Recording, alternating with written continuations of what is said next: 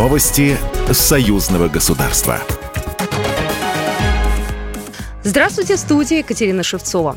Владимир Путин и Александр Лукашенко провели переговоры по телефону. Президенты обсудили три блока вопросов белорусско-российского сотрудничества.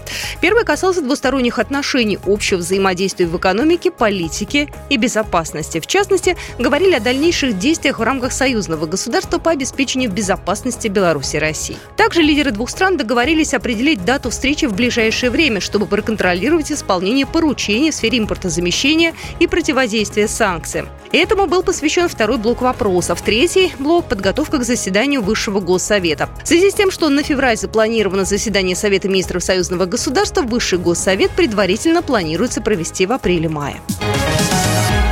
Запад будет финансировать белорусскую оппозицию для радикальных планов, в том числе для свержения и убийства президента. Об этом заявил президент Беларуси Александр Лукашенко на встрече с генпрокурором Андреем Шведом. Запад будет финансировать не только конкретные мероприятия, желательно радикального плана и даже не уровня 2020 года свержения, убийства президента должностных лиц, сказал белорусский лидер. То есть все, кто поперек горла встал, всех убрать. Он подчеркнул, что оппозиция способна совершить даже теракты в стране.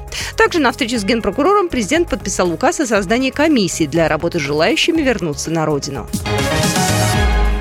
В Санкт-Петербурге состоялась встреча госсекретаря Союзного государства Дмитрия Мезенцева с руководителем фонда «Талант и успех», председателем Совета федеральной территории «Сириус» Еленой Шмелевой сообщили в Постоянном комитете Союзного государства. В ходе встречи стороны обсудили широкий круг вопросов сотрудничества образовательного центра «Сириус» с белорусскими партнерами по реализации совместных проектов в научно-технической и культурно-гуманитарной сферах. Одной из главных тем, затронутых на встрече, стало участие талантливой молодежи и преподавателей образовательного образовательного центра «Сириус» в программе мероприятий, посвященных Дню единения народов Беларуси и России, который будет отмечаться 2 апреля 2023 года.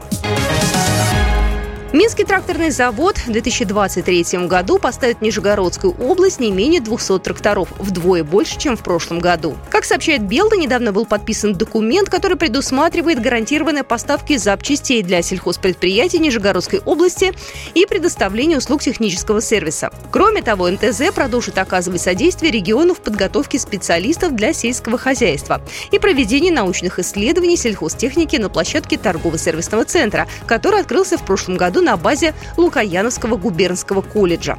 Подписание соглашения состоялось в рамках визита премьер-министра Беларуси Романа Головченко в Нижегородскую область. Программа произведена по заказу телерадиовещательной организации Союзного государства. Новости Союзного государства.